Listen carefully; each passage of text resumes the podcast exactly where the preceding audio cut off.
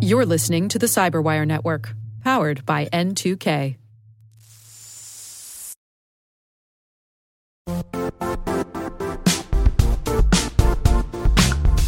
The IT world used to be simpler. You only had to secure and manage environments that you controlled. Then came new technologies and new ways to work. Now, employees, apps, and networks are everywhere. This means poor visibility, security gaps, and added risk. That's why Cloudflare created the first ever connectivity cloud. Visit cloudflare.com to protect your business everywhere you do business.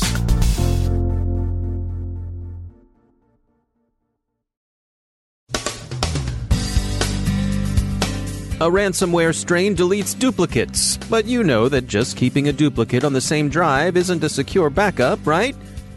Right? Exodus spyware, now ejected from Google Play, is becoming a significant scandal in Italy. Influence operations meet campaigning in India and Israel. Fair or unfair seems to be in the eye of the campaigner. In Ukraine, there's just so much disinformation. Op Israel hacktivists are expected back this weekend and more on Below the Belt Selfies.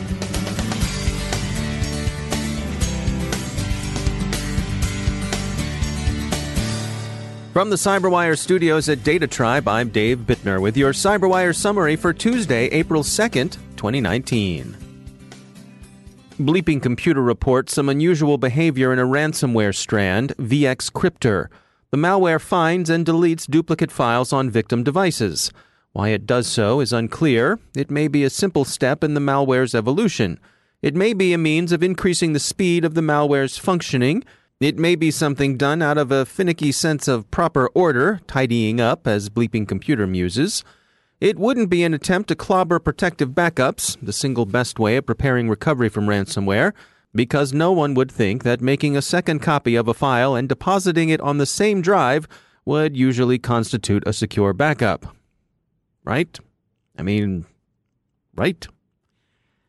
Anywho, the why may be mysterious, but the how isn't mysterious at all.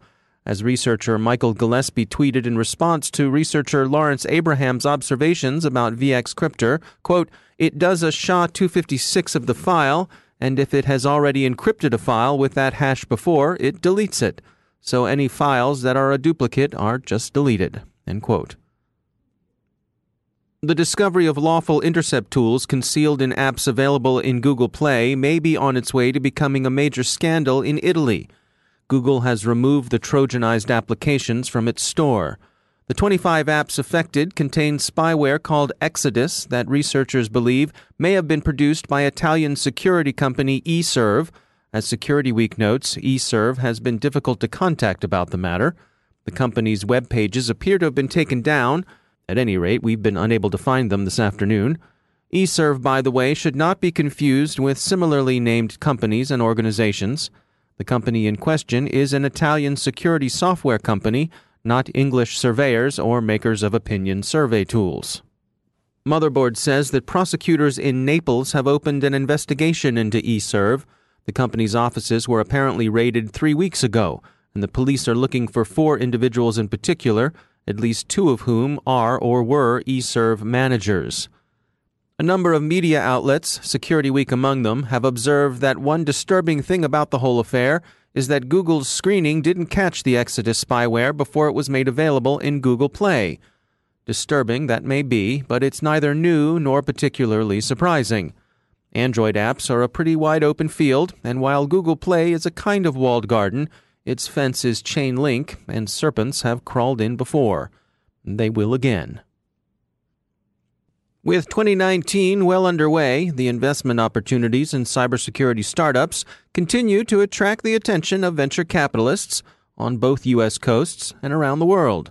We checked in with Hank Thomas, CEO of Strategic Cyber Ventures, for his take on the market. 2018 was a, record year for investing in cybersecurity it doesn't correlate di- directly to maybe sort of the, the bubble that was forming and the dot com boom, but there is record numbers of, inv- of investment going into cybersecurity companies worldwide. And, and what do you suppose is driving that? Well, I think it's sort of a, a big, big gets bigger. Um, so it's a race to gobble up market share for uh, companies that are in a crowded space. So if you're if you're an endpoint security company and you want to you want to take up market share, the investors are going to want to put more and more money into that company to rev up that marketing engine to take up more of that market share and win the race to the top. You know, we've been hyper focused on things that are highly differentiated and maybe slightly over the horizon. But I think what what most investors are focused on are things that they view as deficits for innovation in larger cybersecurity players. So there's many larger cybersecurity players out there with large cash balance sheets. They take a review of what those deficits are for those larger players that struggle to innovate, and they generally push their investments in those directions. What's on the horizon in terms of risks for this particular market? Uh, certainly, I know. Um, you know, we're looking at a potential, I think, here in the U.S. anyway, for some new privacy regulation. Is that going to affect things? I think it will. I think it'll really depend on the security control. You know, some security controls require uh, more aggregation of personal information. Ultimately, you know, when you have a global network of adversaries that are going to be working to kind of defeat security and cause a larger privacy concern to populations of various regions of the world, I think people are going to have to uh, come to a conclusion that they're going to have to balance the need for some data aggregation, some personal data aggregation around cybersecurity with with strong privacy laws. And, and what are you seeing in terms of the global big picture? I mean, things uh, are still focused in the U.S. So where are you seeing some other uh, some other strong players? In the U.S., uh, the West Coast still kind of leads the way, although there's been an uptick in investing in on the East Coast, which is where our company is located uh, and in the Midwest and sort of some non-traditional areas here in the U.S. You've seen an uptick in investing in cybersecurity. Uh, the West Coast still leads the way. Uh, China was really strong up until around 2017, and we saw a big fall off. And I think that comes to the fact that most people were kind of whistling past the graveyard, most investors, as to the the lack of demand for cyber Chinese cybersecurity products. Uh, almost sounds like an oxymoron in in the global market. So you've seen a big drop off in that. Um, but Israel obviously continues to trend up rapidly and is uh, surpassing uh, has surpassed the UK even in investing in cybersecurity.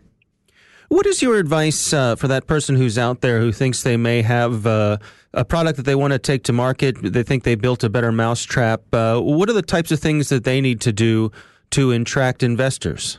Yeah, you know, so I think having a looking at these things every week I meet folks that have maybe uh, a great idea and a, and a, PowerPoint slide to help explain it, but they haven't really thought through the product to market fit. Um, they haven't thought through the strategy to get to break even. Um, if you don't want to become a bloated zombie uh, floating in the sea of sameness in cybersecurity, you really need to have a differentiated product. And you really need to have studied the market to understand um, what's out there beyond what you you know it's just sort of publicly available. Because there's other people like you thinking about starting things up like this and there are resources to figure out uh, what they've done uh, so far. Um, and, and also look at other companies that have failed. There's plenty of research now that cybersecurity while it's still a young industry has been around for uh, several decades now with um, a lot of investment going into it. Uh, look, look at failures and figure out what what went wrong there and and try to obviously not do those things. That's Hank Thomas from Strategic Cyber Ventures. India's election season is in full swing, and according to the Wall Street Journal, government attempts to restrain fake news have yielded disappointing results. Politically loaded hoaxes are rampant on WhatsApp, despite the Facebook subsidiary's attempts to control them. Much misinformation in India seems domestic in origin, pushed by rival parties, and not really following the playbook set by the Russian intelligence services with trolling via inauthentic accounts. It's an interesting development, especially given the House of Zuckerberg's recent trial balloons about shifting more of its services to the sort of private messaging and small group chit chat typified by WhatsApp. Whatever the virtues of such an approach as a commercial matter, it wouldn't appear to offer a royal road to the kind of clean and high minded political discourse Mr. Zuckerberg suggested over the weekend he'd like to see the governments of the world regulate us into.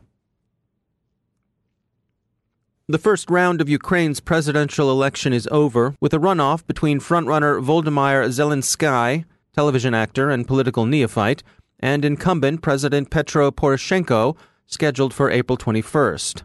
TASS is authorized to disclose that Russia may decline to recognize the election results, citing widespread fraud and intimidation. A senator in the Duma offered this opinion, although he qualified it by saying that, of course, the final decision on any such matter would rest with President Putin. This seems more information operation than news. The Russian state media organs have for some time been warming up on the Ukrainian election with altruistic warnings of thuggery, intimidation, fraud, and so on. Other observers saw no such problems. Preliminary remarks by observers from NATO and the Organization for Security Cooperation in Europe were pretty upbeat about the quality of the election. Israel's hotly contested election, in which incumbent Prime Minister Benjamin Netanyahu is being challenged by former IDF Chief of Staff Benny Gantz, has also seen accusations of illegitimate use of social media in the service of influencing the electorate. Most of these allegations have come from candidate Gantz's new party, Israel Resilience, and have been directed against Prime Minister Netanyahu's Likud. Likud says the network is organized to advance a political viewpoint and that it doesn't contain bots. Hacktivists of Op Israel are expected to hit Israeli targets this Sunday in their annual protest against the Jewish state. The protest occurs this year shortly before the country's elections, which will be held on the 9th. Anonymous, if you remember them, has been involved with Op Israel since 2013, and the activity amounts at this point to online protest, not really having risen above a nuisance level. Over the weekend, Gavin de Becker, security advisor to Amazon founder Jeff Bezos, published the conclusions of his investigation of the selfie hacking dispute with the National Enquirer's owner, AMI. Mr. Bezos disclosed the matter with his now famous, and if we might say so without an unseemly breach of objectivity, disarmingly witty blog post, No Thank You, Mr. Pecker, in which he declined to negotiate with the National Enquirer over the publication or suppression of the ritualistic courtship images of Mr. Bezos they somehow obtained. Mr. De Becker summarizes his conclusion as follows quote, Our investigators and several experts concluded with high confidence that the Saudis had access to Bezos's phone and gained private information. As of today, it is unclear to what degree, if any, AMI was aware of the details. The evidence he cites is admittedly circumstantial, but he and others think it compelling. Thus, attribution of the link to Mr. Bezos's boyfriend in law, Michael Sanchez, may have been more wolf meat or red herring than definitive explanation. The Saudis' presumed motive is retaliation for Washington Post reporting on the murder of Jamal Khashoggi in the Saudi consulate in Istanbul. Mr. Bezos, of course, has had a controlling interest in the Post for some time. De Becker's investigation didn't name any vendors, but media speculation immediately turned to NSO Group, controversial provider of lawful intercept products to a number of governments. NSO Group preemptively issued a denial of involvement, stressing that its products are designed not to intercept U.S. phone traffic and insisting that they do appropriate target validation. More will surely emerge over time, but again, we'll leave you with this advice. When courting, just send flowers.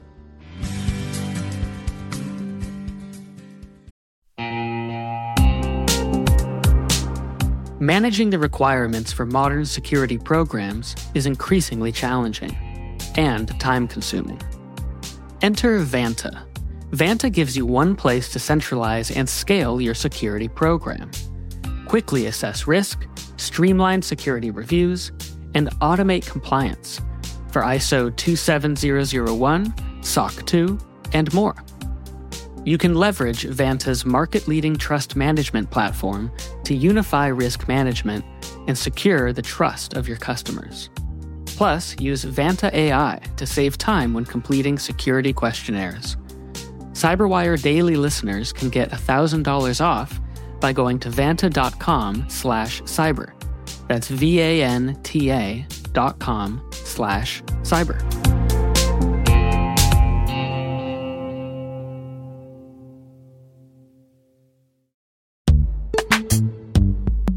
In the dynamic world of enterprise security, identity architects and IT leaders face a major challenge. Growth by repeated acquisitions multiplies the complexity of everything. Multiple IDPs, MFA providers, policy engines that all need to coexist. This can lead to fragmented user identities and policies that create security vulnerabilities and add access friction. Strata Identity solves this. Now you can decommission unneeded IDPs and consolidate the ones you'd like to keep without rewriting apps or disrupting users, engineers, and app owners. Plus, Strata's modular architecture makes it easy to integrate with any identity provider without manual maintenance and coding. Join the ranks of cybersecurity leaders using identity orchestration Visit strata.io slash cyberwire, share your top identity security priorities, and receive a pair of complimentary AirPods Pro. Offer valid for organizations with over 5,000 employees. Step into a new era of identity management at strata.io slash cyberwire.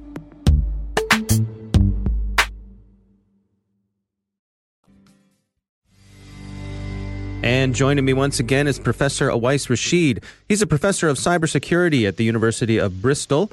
Awais, it's great to have you back. Um, we wanted to talk today about uh, dealing with cybersecurity at scale, and specifically, how do you go about training people uh, to function in that environment? What do you have to share with us? I think the problem is that we are building increasingly more and more complex uh, systems. If you look at depending on whichever um, estimate do you believe, you know, there are going to be something like 25 to 50 billion connected devices around the world in the next, you know, five to six years. And there are also all sorts of estimates that, you know, global data traffic, for example, will reach an excess of uh, 270 exabytes a, a month uh, over over the same period, and potentially a lot of this will filter through these various connected systems and devices. So the problem is that we are actually going to see systems and infrastructures at a scale that we have never really encountered before. We know how to deal with reasonable scale uh, systems, but they're often in the control of a single organization. If you think about a smart city,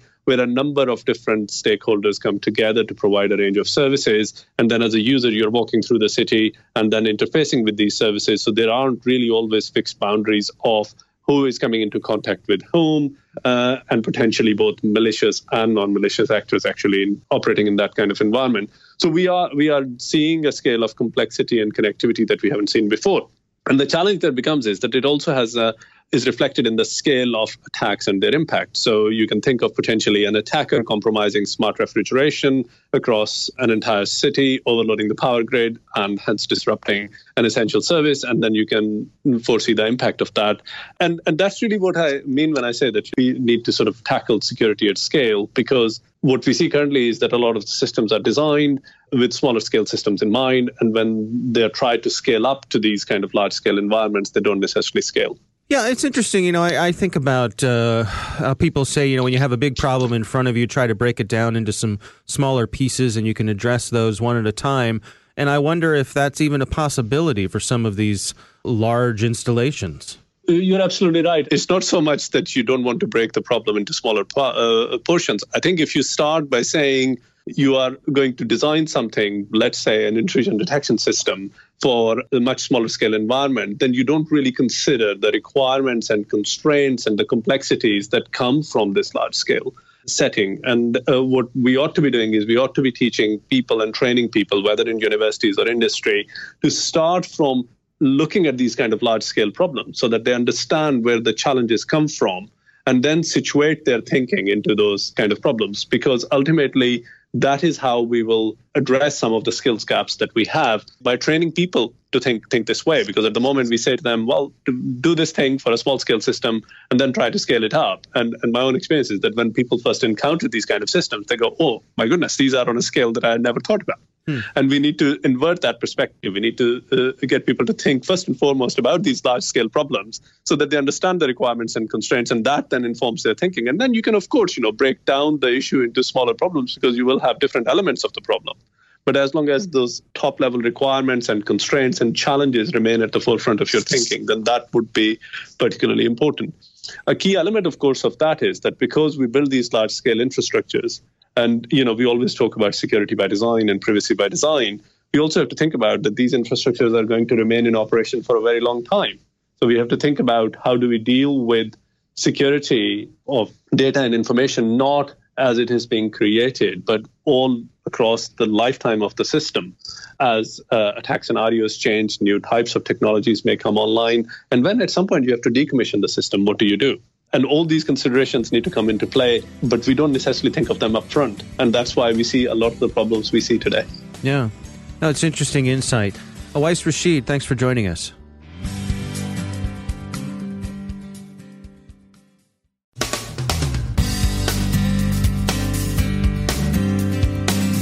And that's the Cyberwire. For links to all of today's stories, check out our daily briefing at thecyberwire.com. And for professionals and cybersecurity leaders who want to stay abreast of this rapidly evolving field, sign up for Cyberwire Pro. It'll save you time and keep you informed. Listen for us on your Alexa smart speaker, too. The Cyberwire podcast is proudly produced in Maryland out of the startup studios of Data Tribe, where they're co building the next generation of cybersecurity teams and technologies. Our amazing Cyberwire team is Elliot Peltzman, Puru Prakash, Stefan Vaziri, Kelsey Bond, Tim Nodar, Joe Kerrigan, Carole Theriault, Ben Yellen, Nick Veliky, Gina Johnson, Bennett Moe, Chris Russell, John Petrick, Jennifer Eiben, Rick Howard, Peter Kilpie, and I'm Dave Bittner. Thanks for listening. We'll see you back here tomorrow.